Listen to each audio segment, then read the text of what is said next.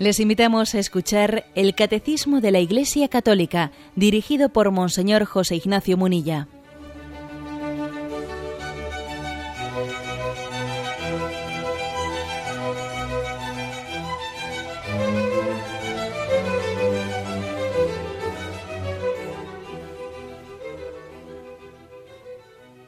Un cordial saludo a todos los oyentes de Radio María. Un día más, con la gracia del Señor, proseguimos el comentario del Catecismo de nuestra Madre, la Iglesia.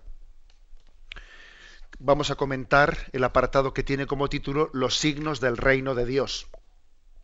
Hemos hablado de El Reino de Dios está cerca, el anuncio del Reino de Dios, y este apartado, que son 4 puntos, tiene este título, Los signos del Reino de Dios. Comenzamos con el 547. Jesús acompaña sus obras con numerosos milagros, prodigios y signos, que manifiestan que el reino está presente en él. Ellos atestiguan que Jesús es el Mesías anunciado. Así de cortito es este primer número, y entonces, por lo tanto, lo que nos recuerda en él es que Jesucristo no únicamente predicó, sino que acompañó su predicación con unas obras muy especiales, a las cuales Hechos de los Apóstoles les da como tres nombres sinónimos. Dice milagros, prodigios y signos. Bueno, estamos hablando de sinónimos. No es que Hechos de los Apóstoles divida los milagros de Jesucristo en tres apartados. Los milagros, los prodigios y los signos. No, obviamente los está describiendo como con estos 3 términos sinónimos. Milagros, prodigios y signos. Son milagros, son prodigios y son signos al mismo tiempo. Vamos a intentar hoy desentrañar un poco qué quiere decir esto, ¿no? Y son milagros, prodigios y signos que atestiguan, dice, atestiguan que él es el Mesías anunciado. Había una gran expectación en Israel, una expectación de quién, de cuándo llegaría el Mesías, cómo identificar a ese Mesías que había llegado, cómo distinguirlo, cómo conocerlo, porque también había falsos Mesías. En torno a Jesucristo sabemos que hubo también otros personajes en aquel tiempo, ¿no?, años antes y años después de Jesucristo, que se presentaron ante Israel, pretendiendo ser ellos la figura mesiánica esperada. Entonces, bueno, ¿cómo discernir? ¿Cómo? Bueno, pues entre los elementos de discernimiento, un elemento de discernimiento, y ciertamente no menor, sino importante, son los milagros, los prodigios y los signos que realizó Jesucristo.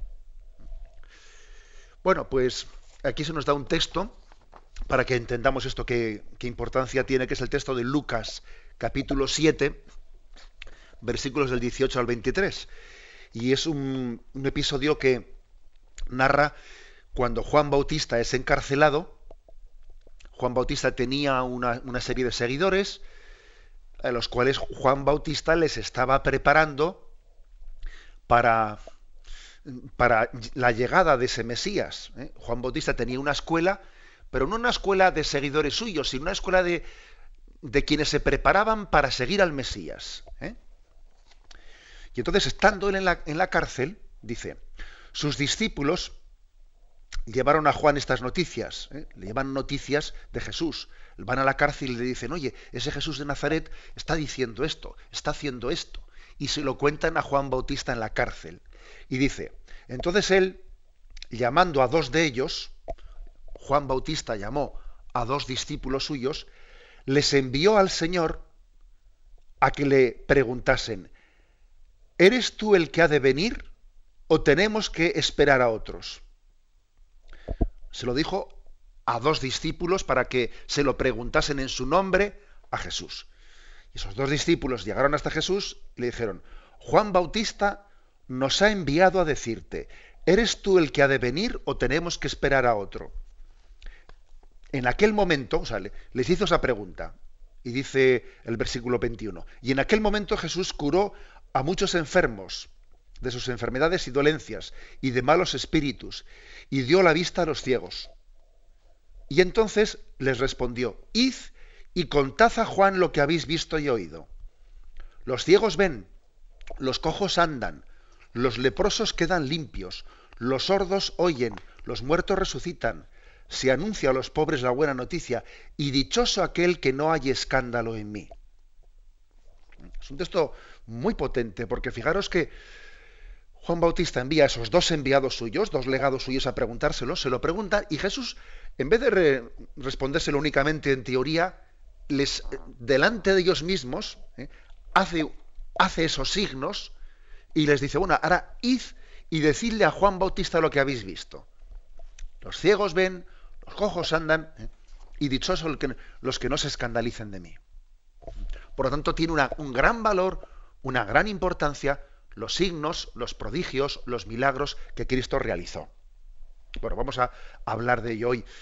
Y soy consciente que estamos predicando algo que en la mentalidad racionalista de nuestro tiempo tiene una fuerte resistencia. Incluso la Iglesia Católica, en su magisterio, una de las luchas que hoy en día tiene que llevar a cabo para guardar el depósito de la fe es, pues, el desenmascarar el error de muchos intentos de explicación de Jesucristo y de su Evangelio, negando la historicidad de los milagros. La Iglesia, obviamente, allí donde se niega la historicidad de los milagros, lo denuncia explícitamente, pues, como un error muy grave.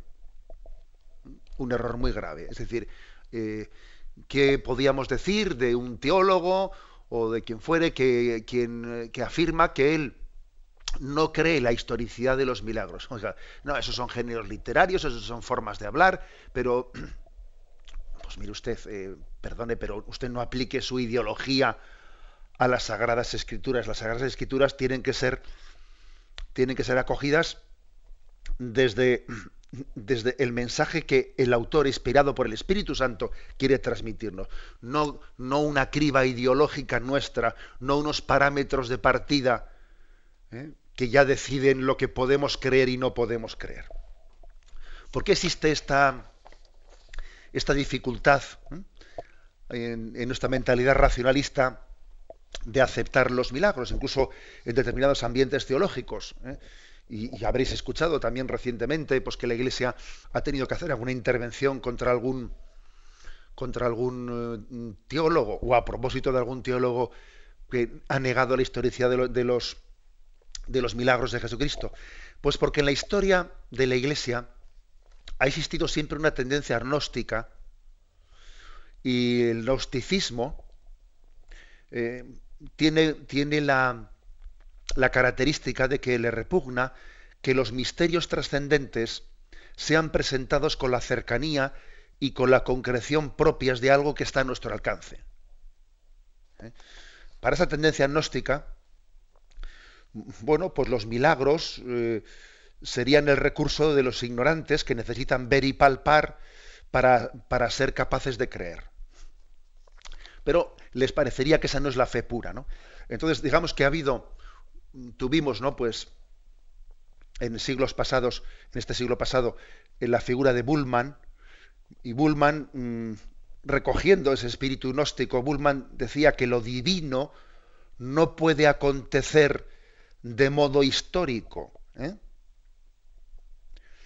o dicho de otra forma, Bultmann decía que lo que ocurre de una manera histórica, o sea, palpable, comprobable físicamente, no puede ser divina. Lo divino es algo que no se puede ni ver ni tocar, ¿no? Por lo tanto, Dios no puede actuar en la historia, no puede hacer milagros, ¿no? No puede manifestarse sensiblemente en el espacio y en el tiempo.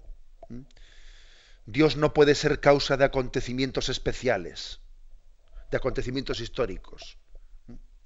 Es decir, detrás de Bultmann, de esta corriente de pensamiento, se esconde una especie de filosofía del no acontecimiento, una desencarnación.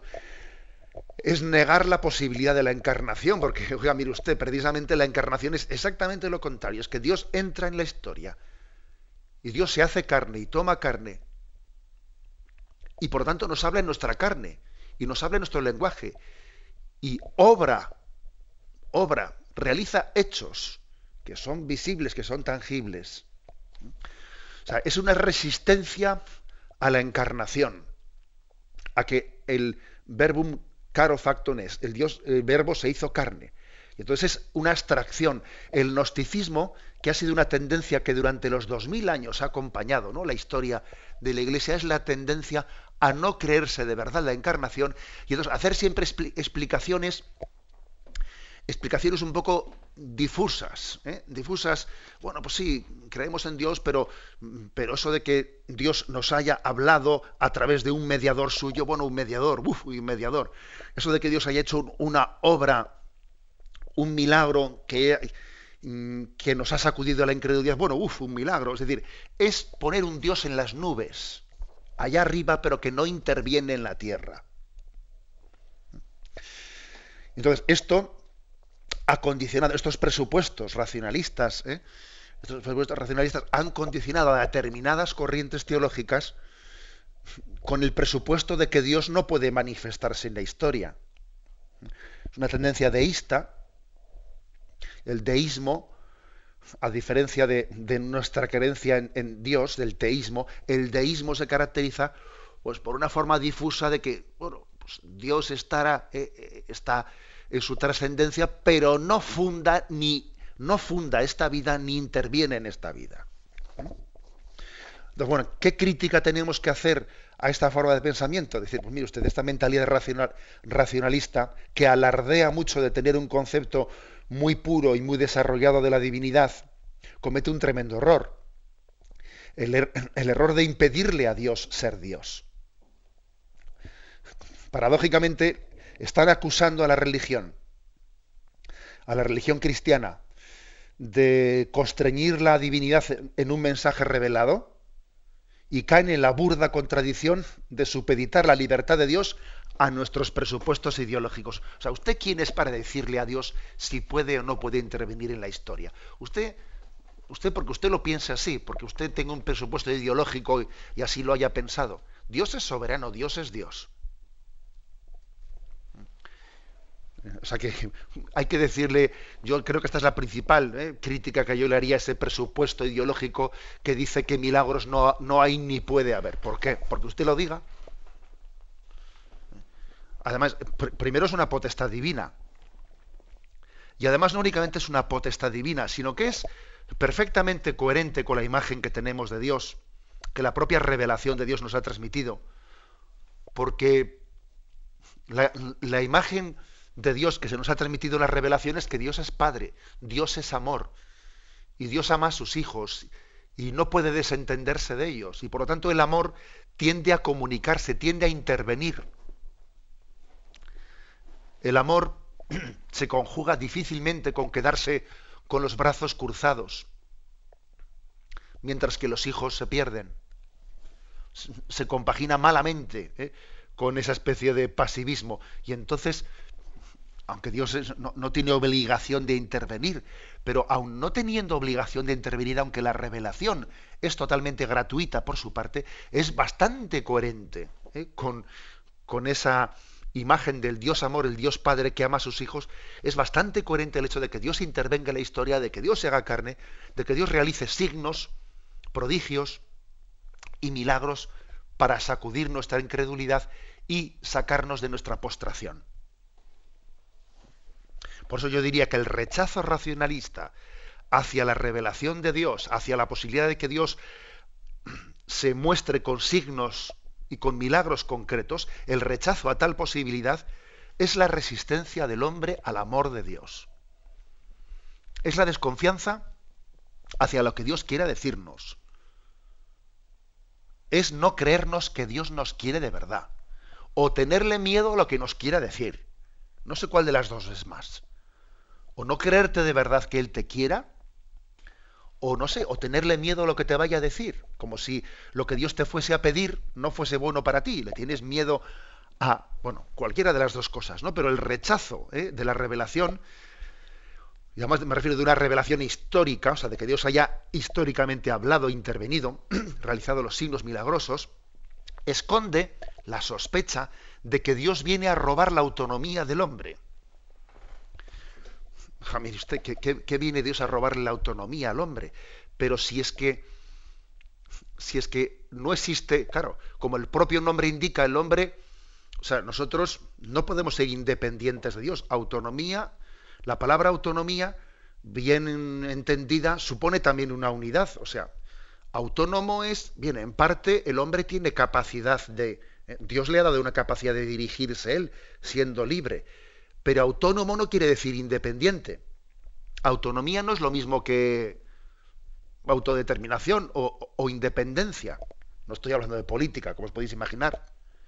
El hombre tiene una autonomía, pero no es independiente. Es decir, ¿qué es el hombre sin Dios? ¿Qué es la criatura sin el Creador? Pues es que no se sostiene. La criatura sin el Creador es como la lluvia sin las nubes. Oiga, las gotas vienen de las nubes. Si no hay nubes, no caen las gotas. O sea, pues no sé qué más ejemplos podría poner, pero todos los que se nos ocurran. O sea, existe como una especie, pues, de sospecha de, claro, es que si creemos en que Dios interviene en la historia, bueno, pues entonces aquí el hombre no es nada, ¿no? ¿Cómo que no es nada? Si precisamente Dios interviene en la historia porque nos ama y porque nos quiere. Y no para robarnos la libertad, sino para enseñarnos a ser libres. Esta es la clave, ¿eh? O sea, la intervención de Dios histórica no anula la libertad del hombre, más bien libera la libertad esclava, porque existe una libertad esclava. Y esta cultura, ¿no?, muy reivindicadora de la libertad, dime de qué presumes y te diré de qué careces.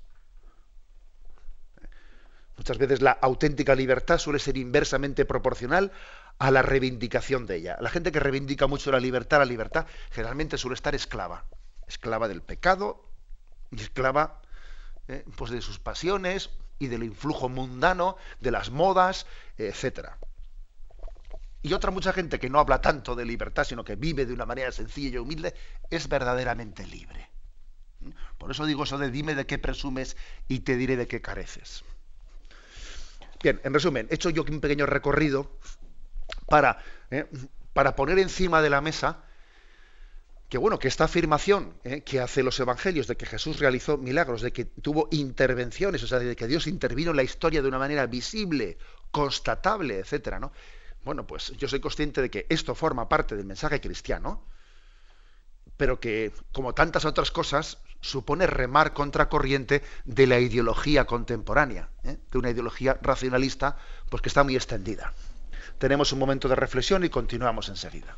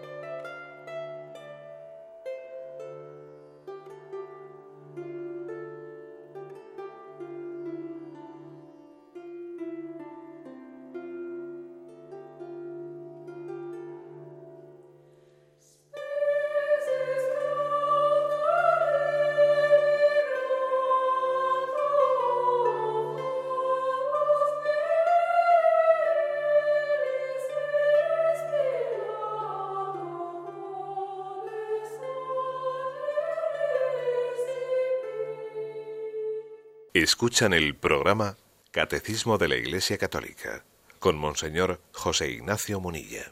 Estamos comentando el punto 547 que introduce el apartado Los signos del reino. Antes de pasar al 548, me quiero fijar en un pequeño detalle. Este texto que hemos leído de Lucas 7, 18, 23, ese texto en el que Juan Bautista desde la cárcel envía a dos de sus discípulos y le preguntan a Jesús: ¿eres tú el Mesías que teníamos que esperar? Y entonces hace Jesús una serie de milagros allí mismo ante ellos y les dice: id y decidle a Juan Bautista lo que habéis visto. Los ciegos ven, los cojos andan. Pero luego añade una frase que es misteriosa. Dice: y dichoso aquel que no se escandalice de mí. Dichoso aquel que no se escandalice de mí. ¿Qué quiere decir esta frase dicha precisamente en este momento? El momento en el que Jesús ha dicho: bueno, los ciegos ven, los cojos andan, los leprosos quedan limpios, los sordos oyen, los muertos resucitan, se anuncia a los pobres la buena nueva, y dichoso aquel que no haya escándalo en mí.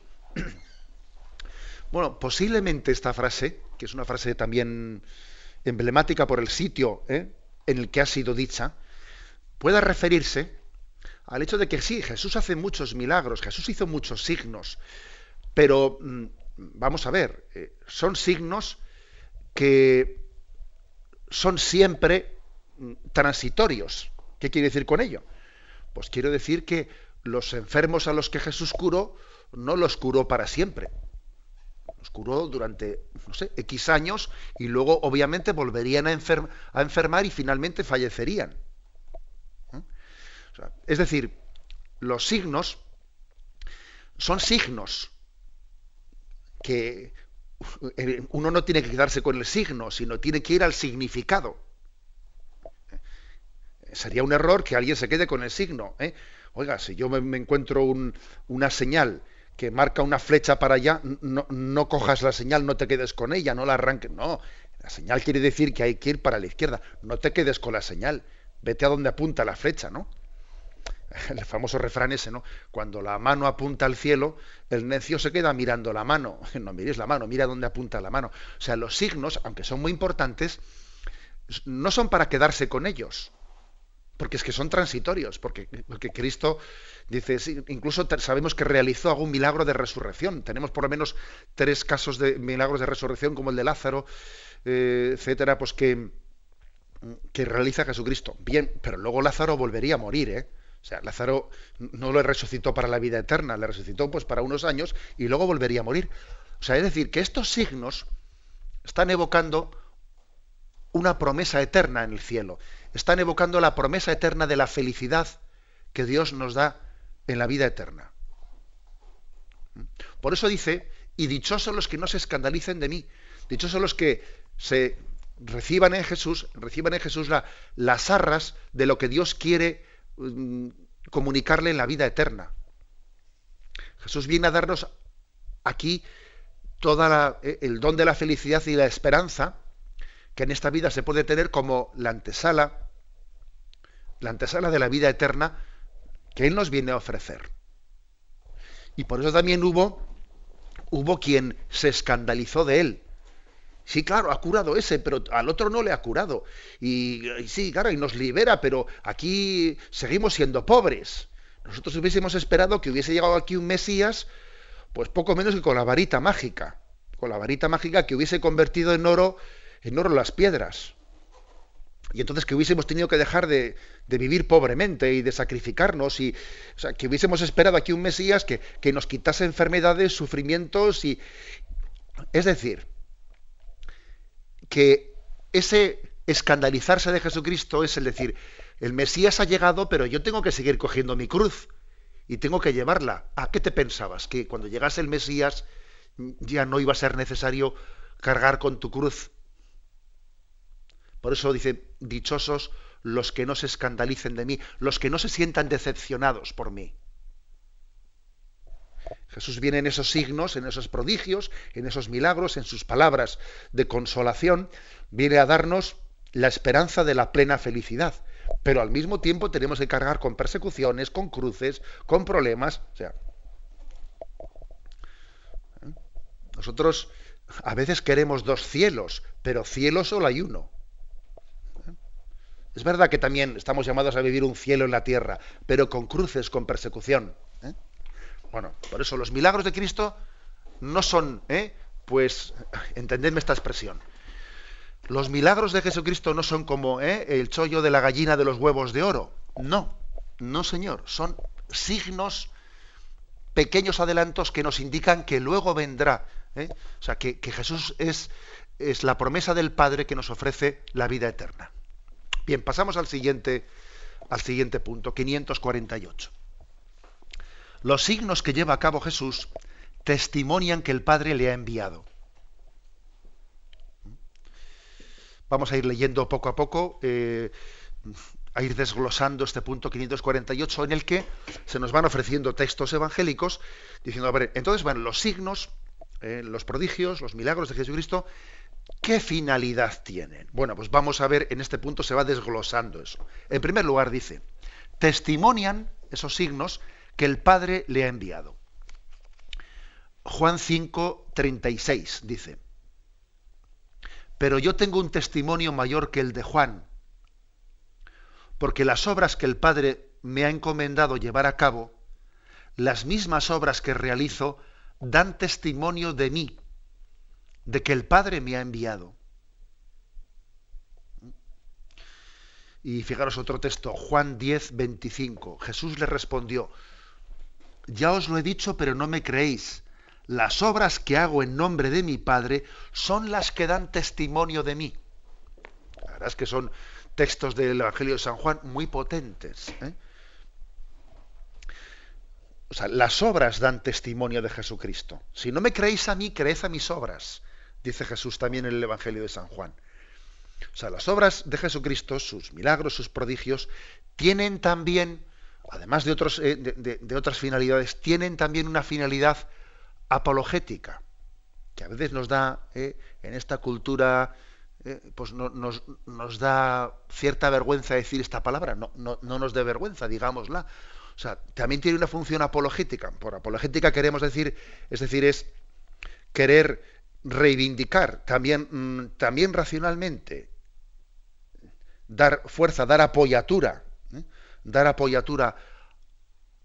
a la afirmación de que Jesús es el enviado del Padre. Bueno, por eso, fijaros, hay varios textos, Si no me creéis a mí, creed a mis obras. ¿Quién puede hacer estas obras, no? Si este no hubiese sido enviado por Dios, ¿cómo podría hacer estas obras? Este hombre tiene que ser un hombre de Dios, porque ¿quién es este? Que hasta el cielo y el mar le obedecen, como dicen también ese pasaje del Evangelio. Es decir, los prodigios de Jesucristo remiten, obviamente, a un poder divino. Le remiten a un poder divino.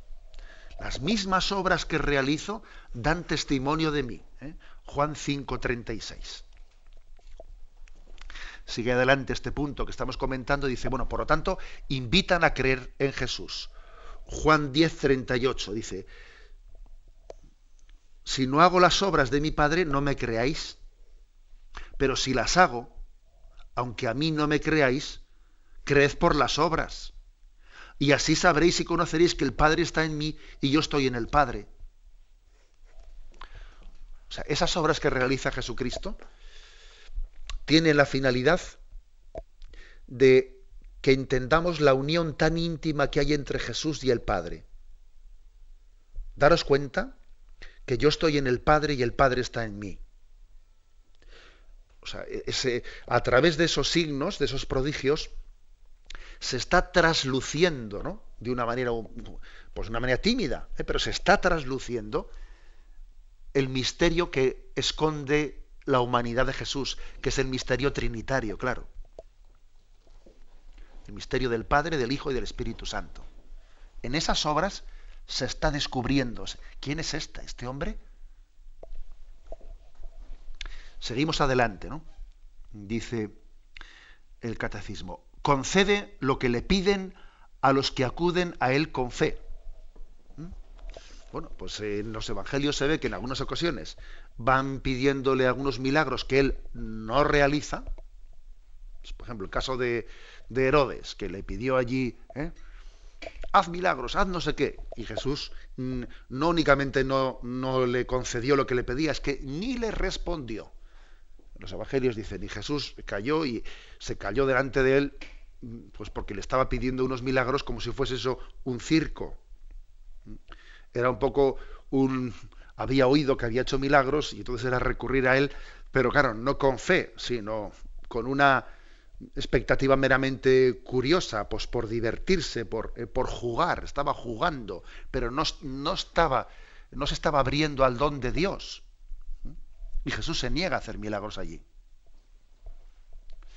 También lo dice en otros lugares de los evangelios, como Jesús en algunos lugares se negó a hacer milagros, porque veía que no tenían fe, veían que recurrían a él, pues bueno, pues con esa, como ocurre a veces, ¿no? Con una cierta morbosidad, un cierto morbo, pero sin un auténtico sentido de apertura al don de Dios. Pero Jesús sí que concede esos milagros a los que acuden a él con fe. Por ejemplo, Marcos 5, versículos del 25 al 34, que es un texto conmovedor, ¿no? Entonces una mujer que padecía flujo de sangre desde hacía 12 años y que había sufrido mucho con muchos médicos, había gastado todos sus bienes sin provecho alguno, antes bien yendo a peor, habiendo oído lo que se decía de Jesús, se acercó por detrás entre la gente y tocó su manto. Pues decía, si logro tocar aunque solo sea sus vestidos, me salvaré. Y inmediatamente, al tocar el manto de Jesús, se le secó la fuente de la sangre y sintió en su cuerpo que estaba sanada del mal. Al instante Jesús, dándosele cuenta de la fuerza que había salido de él, se volvió entre la gente y decía, ¿quién me ha tocado los vestidos? Sus discípulos le contestaron, estás viendo que todo el mundo te oprime y te empuja y te preguntas quién me ha tocado. Pero él miraba a su alrededor para descubrir a la que lo había hecho. Entonces la mujer, viendo lo que había sucedido, se acercó atemorizada y temblorosa, se postró ante él y le contó la verdad. Él le dijo, hija, tu fe te ha salvado, vete en paz y queda curada de tu enfermedad. Es un texto impresionante, porque fijaros que Jesús estaba rodeado de gente, la gente estaba, pues, vamos, como se dice, apachurrándole, ¿no? Pero había allí una mujer que tenía fe. Y a diferencia de los demás, que se acercaban por curiosidad y todo el mundo, ella tocó el manto con fe. Y, entre comillas, arrancó de Jesús ese milagro. Luego esto es otro misterio, el misterio de que Jesucristo ligó también los milagros a la actitud de fe de aquellos que le buscaban. Es otro misterio. Nosotros partamos del Evangelio y veamos lo que objetivamente en él se nos cuenta. Por ejemplo, otro texto, Marcos 10, 52. Jesús, dirigiéndose a él, le dijo, era un ciego, ¿no?, que estaba al borde del camino, que le gritaba, y Jesús le pregunta, ¿qué quieres que haga? Y el ciego le dijo, Raboni, que significa, Raboni, que vea. Jesús le dijo, vete, tu fe te ha salvado. Y al instante recobró la vista y le seguía por el camino. Vete, tu fe te ha salvado. Es frecuente, pues, que en los milagros de Jesucristo él los ligue a su fe, a la fe de quien los recibe.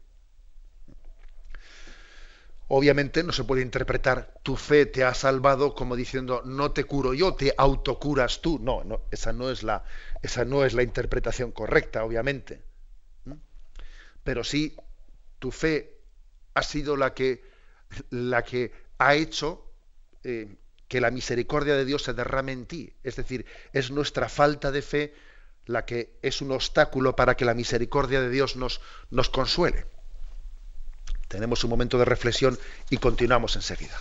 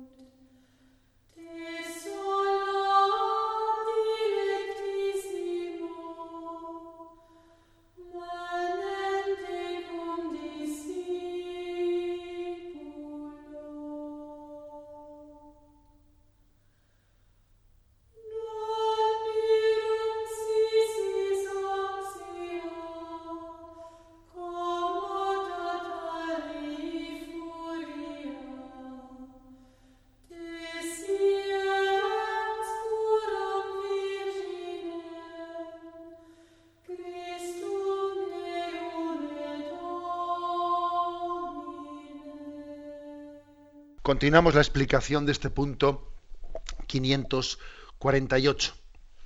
Estamos explicando, desmenuzando esas afirmaciones de que los signos, los milagros que Cristo realiza, testimonian que el Padre le ha enviado, invitan a creer a Jesús, Él los concede a quienes los buscan con fe. Los milagros fortalecen la fe en aquel que hace las obras del Padre. Estas testimonian que Él es el Hijo de Dios. Por ejemplo, Juan 10, versículos del 31 al 38, dice Jesucristo: yo y el Padre somos uno. Los judíos trajeron otra vez piedras para apedrearle. Jesús les dijo: muchas obras buenas que vienen del Padre os he mostrado. ¿Por cuál de esas obras queréis apedrearme? Le respondieron los judíos: no queremos apedrearte por ninguna obra buena, sino por una blasfemia, porque tú, siendo hombre, te haces a ti mismo Dios. Jesús le respondió: ¿no está escrito en vuestra ley: yo he dicho, dioses sois? Si llama dioses a aquellos a quienes se dirigió la palabra, y no puede fallar la escritura, a aquel a quien el Padre ha santificado y enviado al mundo, ¿cómo le decís que blasfema por haber dicho, yo soy hijo de Dios? Si no hago las obras de mi Padre, no me creáis. Pero si las hago, aunque a mí no me creáis, creed a las obras. Y así sabréis y conoceréis que el Padre está en mí y yo estoy en el Padre. Y querían de nuevo apedrearlo. Es decir, fijaros cómo Jesucristo liga, está uniendo la explicación de sus milagros a la afirmación de que yo y el Padre somos uno. Jesús, especialmente es el Evangelio de San Juan.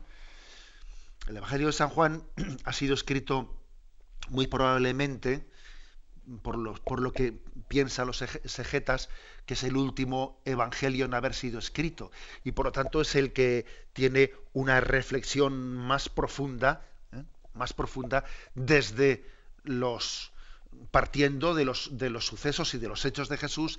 Es el evangelio del teólogo, como se le llama también, aquel que profundiza en las palabras y en las obras de Jesús, ¿no? Entonces, detrás de los milagros de Jesucristo, el Evangelio de San Juan nos descubre que Jesús está revelando su íntima unión con el Padre. El Padre y yo somos uno. Si no me creéis a mí, creed a mis obras. ¿Por qué? Porque esas obras no las puede realizar un hombre. Un hombre es imposible que haga esos milagros. Luego, en este Jesús de Nazaret está Dios presente. Es decir, el misterio de la Santísima Trinidad se está revelando en él. Continúa y dice: pero también pueden ser ocasión de escándalo. Bueno, eso ya lo hemos explicado antes. Es decir, que, claro, que Jesús no es, como he dicho yo antes, pues una especie de solución mágica para todo. No. Jesús realiza algunos milagros, algunos. Pero la mayoría de la gente que vivía en su tiempo no fue curada, continuó con sus enfermedades. Y los que fueron curados lo fueron por un tiempo. O sea, por eso algunos se escandalizaban, porque pensaban otra cosa, ¿eh? Uno se ha pensado de cómo tiene que venir Dios a salvarme, cómo se tiene que manifestar Dios. Y cuando no coincide con la forma en la que tú habías pensado que tenía que ser, te decepcionas. No pretende satisfacer la curiosidad ni los deseos mágicos. A pesar de tan evidentes milagros, Jesús es rechazado por algunos. Por ejemplo, Juan 11, versículos 47 y 48. Entre los sumos sacerdotes y los fariseos convocaron consejo y decían: ¿qué hacemos? Porque este hombre realiza muchas señales. Si lo dejamos que siga así, todos creerán en él. Y vendrán los romanos y destruirán nuestro lugar santo y nuestra nación.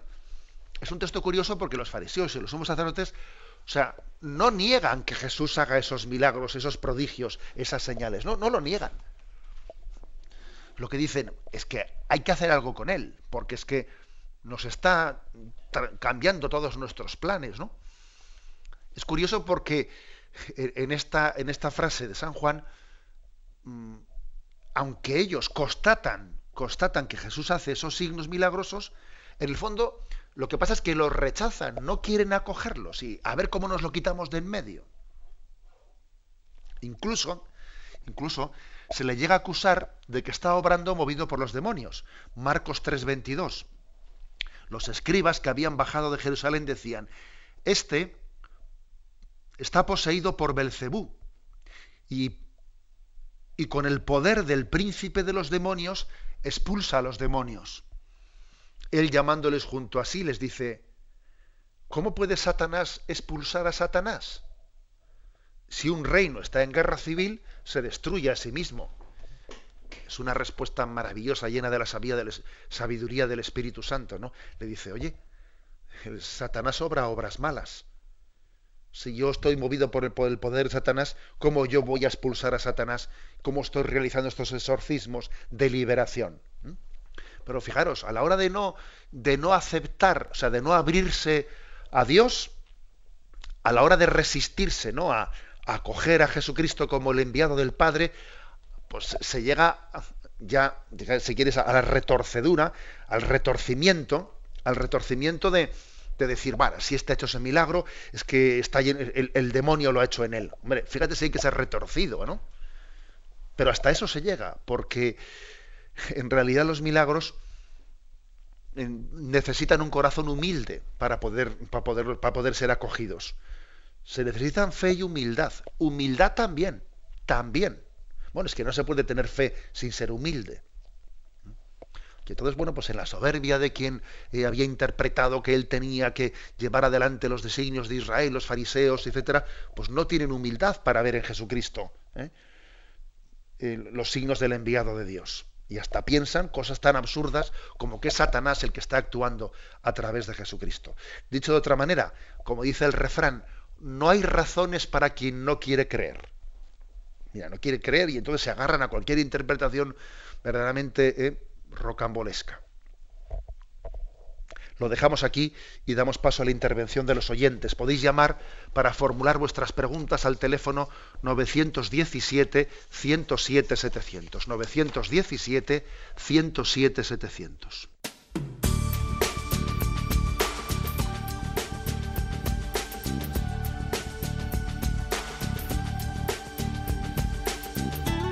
Radio María le ofrece la oportunidad de recibir en su casa sus programas favoritos.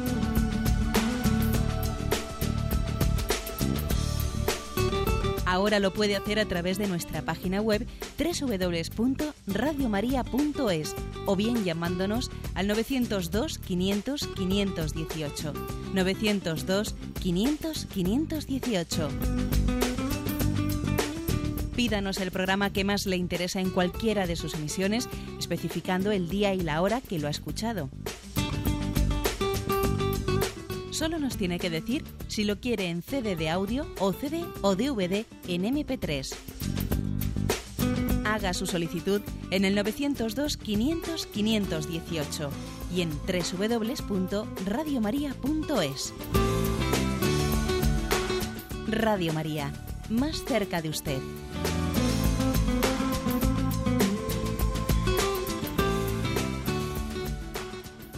Escuchan el programa Catecismo de la Iglesia Católica, con Monseñor José Ignacio Munilla.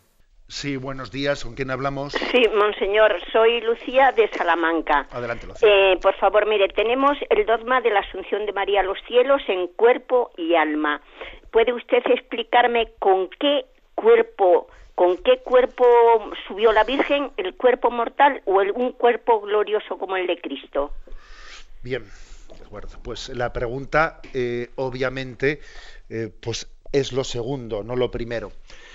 Pero es cierto que así como tenemos, pues, en los Evangelios el testimonio de que cómo el cuerpo de Cristo resucitado era un cuerpo glorioso,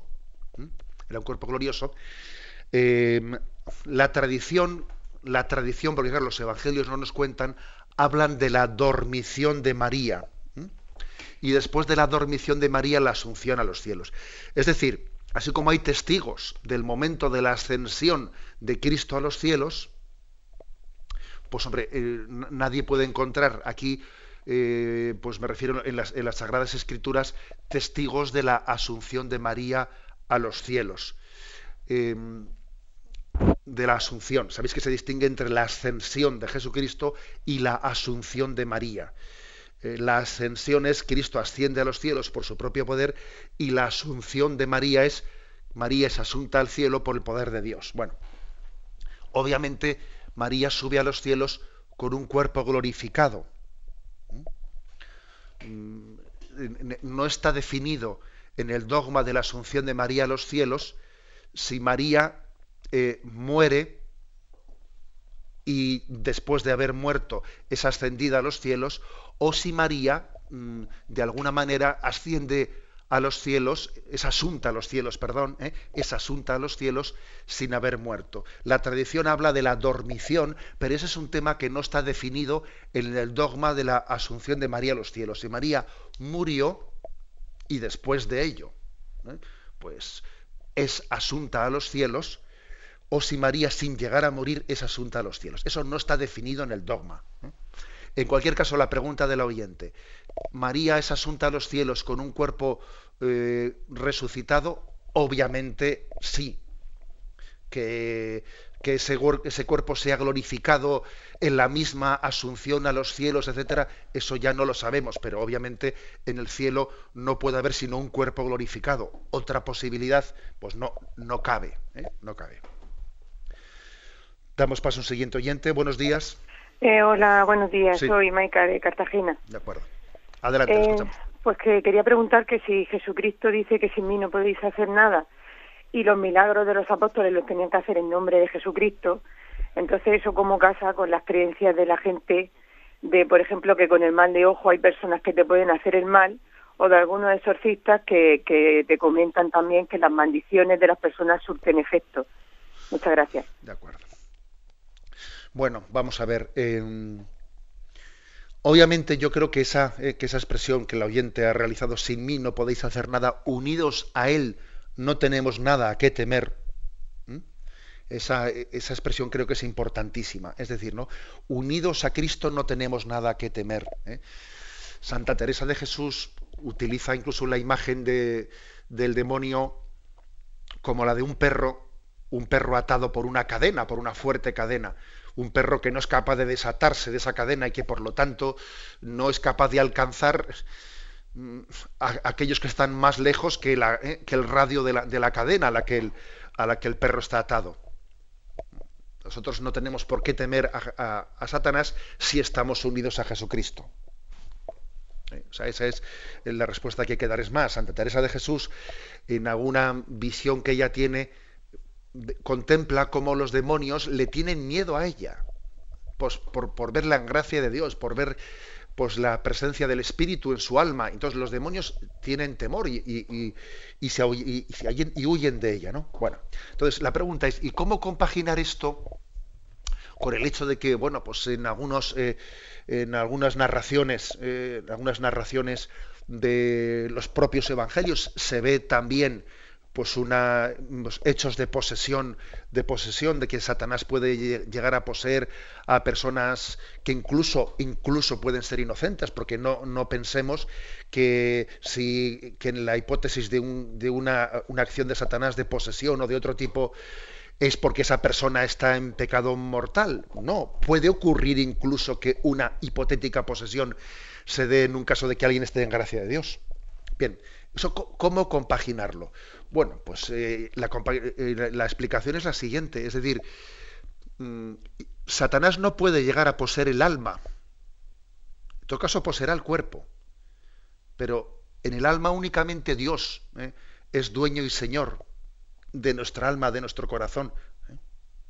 Podría ocurrir hipotéticamente, y en la historia de la Iglesia ha ocurrido, pues que incluso un santo haya sido atacado por Satanás, etcétera, pero un poco lo que dice el libro de Job, te permito que atentes contra su cuerpo, pero no toques su alma, que esa es únicamente, digamos, pertenece al reinado de Dios, el alma, y únicamente Dios es dueño y señor de ella, y solamente la libertad del hombre, que es sagrada, la libertad del hombre, podrá abrir la puerta al pecado. Bien, en cualquier caso, creo que la expresión sin Dios no podemos hacer nada, unidos a Él no tenemos nada que temer, Jesucristo conmigo mayoría aplastante, etcétera, esas expresiones tenemos que, pues yo diría, afianzarnos en ellas, ¿no? y no tener una especie de temor morboso. Yo creo que a veces cuando uno se mete en esa especie de demonologías, etcétera, ¿no?, entra en unos temores morbosos que no son buenos, ¿eh? Claro que creemos en la existencia de Satanás y en sus acciones, pero vamos a ser claros, Satanás, su acción con nosotros, vamos, excepcionalísimamente, pues podrá ser de ese tipo de gestos, pero aquí un servidor que, el que os habla, os voy a decir que uno ya ha hecho sus bodas de plata de sacerdocio, y todavía estoy yo por ver ninguna intervención de Satanás de ese sentido excepcional, Y sin embargo estoy viendo día a día en mi propia vida, y en todas las que también un sacerdote acompaña, la tentación ordinaria de la tentación, o sea, la acción ordinaria de las tentaciones de Satanás. Satanás nos ataca con sus tentaciones ordinarias. Entonces no nos distraigamos demasiado con cuestiones un poco morbosas, porque lo cierto es que en el día a día, como Satanás nos tienta, es con sus tentaciones. Y los casos muy excepcionales, pues dejémoslos para los especialistas, ¿no? Damos paso al siguiente oyente. Buenos días. Buenos días, soy Mari Carmen de Valencia. Adelante. Y quería dar un testimonio, porque yo soy de esas niñas que usted a veces ha nombrado en programas anteriores, de que no se ha sentido querida por su familia, no ha sido deseada. Y cuando descubrí que Dios sí que me había deseado, pues cambió mi vida, ¿no? Yo pues no hubiese tenido ningún hijo, porque no sentirte querido, usted lo ha dicho muchas veces, que te distorsiona interiormente, y el pecado original hace que te sientas infeliz, y he tenido 7 hijos, ¿no?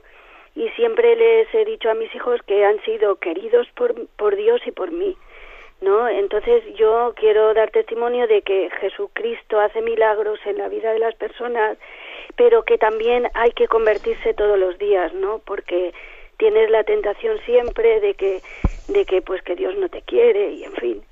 Y quería dar testimonio de esto, ¿no? De todo lo que usted ha dicho, pues que es verdad, ¿no? Pues muchísimas gracias, ¿no? Y ciertamente, pues ha dicho usted, hay una frase última que sirve para la meditación de todos, ¿no? Nuestra mayor tentación puede ser la de pensar que Dios no nos quiere, o sea, no darnos cuenta de que hemos sido amados por Dios personalmente, o sea, que determinadas limitaciones, cruces en nuestra vida, etcétera, nos lleven a pensar que Dios no nos ha querido incondicionalmente, y esa es la mayor de las tentaciones, a la que hay que hacer frente, dudar de su bondad, dudar de su providencia, dudar de que Dios tiene un designio de salvación para cada uno de nosotros, ¿no? Por lo tanto, bueno, pues usted ha dado ese testimonio y no tenemos más que decir que gloria a Dios por la acción en su vida. Damos paso a un siguiente oyente. Buenos días. Hola, buenos días. Mire, adelante. Yo quería que me explicara clarito eso que dice el Evangelio. Hay muchos proyectos en el corazón del hombre, pero solo el plan de Dios se realiza. A ver si me lo puede explicar clarito, ¿vale? Vamos a ver. Bueno, la verdad es que no sé exactamente a qué texto del Evangelio se refiere. Pero bueno, independientemente de que este texto sea, es obvio que nosotros tenemos muchos, pues podemos tener muchos sueños. El hombre tiene muchos sueños y dice, será esto, será lo otro, será lo de más allá. ¿Cuántas veces nos sorprendemos a nosotros mismos pensando en cosas irreales? Iré y pensaré, si él me dice, yo lo respondo y tal. Bueno, luego vas y todo es totalmente distinto a lo que lo habías pensado, ¿no? Es decir, tenemos una tendencia muy grande a elucubrar hipótesis que luego no son. Uno sueña, piensa, hace castillos de naipes, y en realidad aquí lo importante es descubrir cuál es la voluntad real de Dios, no cuáles son mis sueños. Entonces, la clave está en discernir la vida partiendo de la realidad, que es si Dios no se me revela en los sueños, ¿sabéis? No, se me revela en la realidad. Yo descubro la voluntad de Dios a partir de la realidad y no a partir de mis sueños. Ya sé que me vendrá uno diciendo que en la Sagrada Escritura San José tuvo un sueño y tal. Ya, pero perdón, eso es una cosa extraordinaria, Es decir, a Dios le descubrimos a partir de la realidad de la vida, en la aceptación de determinados acontecimientos en esta vida que nos son dados y no podemos cambiarlos. Esto es básico, ¿eh? Porque de lo contrario la espiritualidad nos estaría evadiendo de la realidad. Y la espiritualidad lo que tiene que hacer es darnos la capacidad de abrazar la realidad, ¿eh? y transformarla y conducirla hacia el reino de Dios. Pues creo que esta es quizás la explicación principal de esa reflexión que usted ha dicho, ¿no? Que nosotros soñamos muchas cosas, pero al final es el proyecto de Dios el que sirve en nuestra vida y al que tenemos que seguir. La bendición de Dios Todopoderoso, Padre, Hijo y Espíritu Santo, descienda sobre vosotros. Alabado sea Jesucristo.